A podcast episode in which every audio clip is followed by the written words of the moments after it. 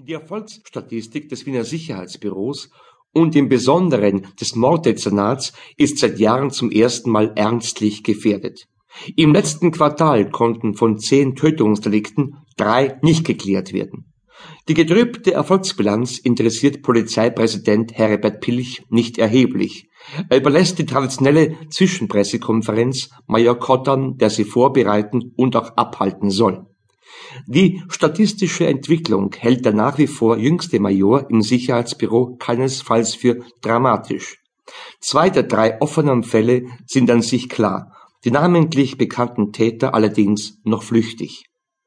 Bei den 521 ungeklärten Diebstahls- und Raubdelikten scheint sogar Kottans ewiger Assistent Schrammel als Opfer auf.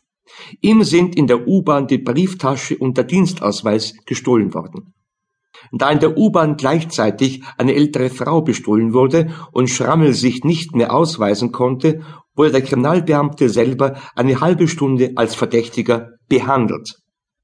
Pilchs ungebändigter Jagdinstinkt gilt zurzeit einem geheimnisvollen Täter, der mit Aufklebern die Waschräume und Toiletten im Sicherheitsbüro unsicher macht.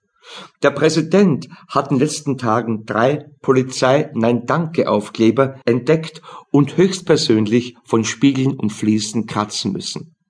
Heute hat er ein neues Pickerl gefunden, EKF ins AKW. EKF ist die Abkürzung für den Erkennungsdienst für Kriminaltechnik und Fahndung. Der Täter kann, da ist Pilch ganz sicher, kein Außenstehender sein. Pilch hat auch schon einen Verdächtigen zur Hand. Adolf Kottan, dessen Zynismus ihm seit Jahren zu schaffen macht. Die Vorbereitungen zur Pressekonferenz sind ja auch als Strafarbeit aufzufassen. Der Vormittag verläuft angenehm ruhig. Dezernatsleiter Schremser erhebt sich mehrmals ächzend, um mit seinen Krücken zu seinem persönlichen Kasten zu wandern. Im Spiegel an der Innenseite der knarrenden Tür kontrolliert er immer wieder seine Frisur. Er hat sich selbst die Haare geschnitten, um schlanker zu wirken. Schrammel hat bei seiner Lektüre von Mike Hammer zu Lucky Luke gewechselt. Die neue Vorliebe für den Comic-Cowboy, der schneller zieht als sein Schatten, bedeutet in Kottans Augen immerhin einen Qualitätssprung.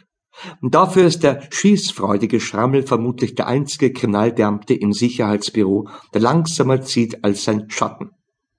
Um 12:30 Uhr wird Kottan in der Kantine, noch vor der Vanillecreme mit Himbeersaft, von Staatsanwalt Hickel telefonisch erreicht, der gleich zur Sache kommt. Kottan, Sie nehmen sich den Mordfall Trabesch vor.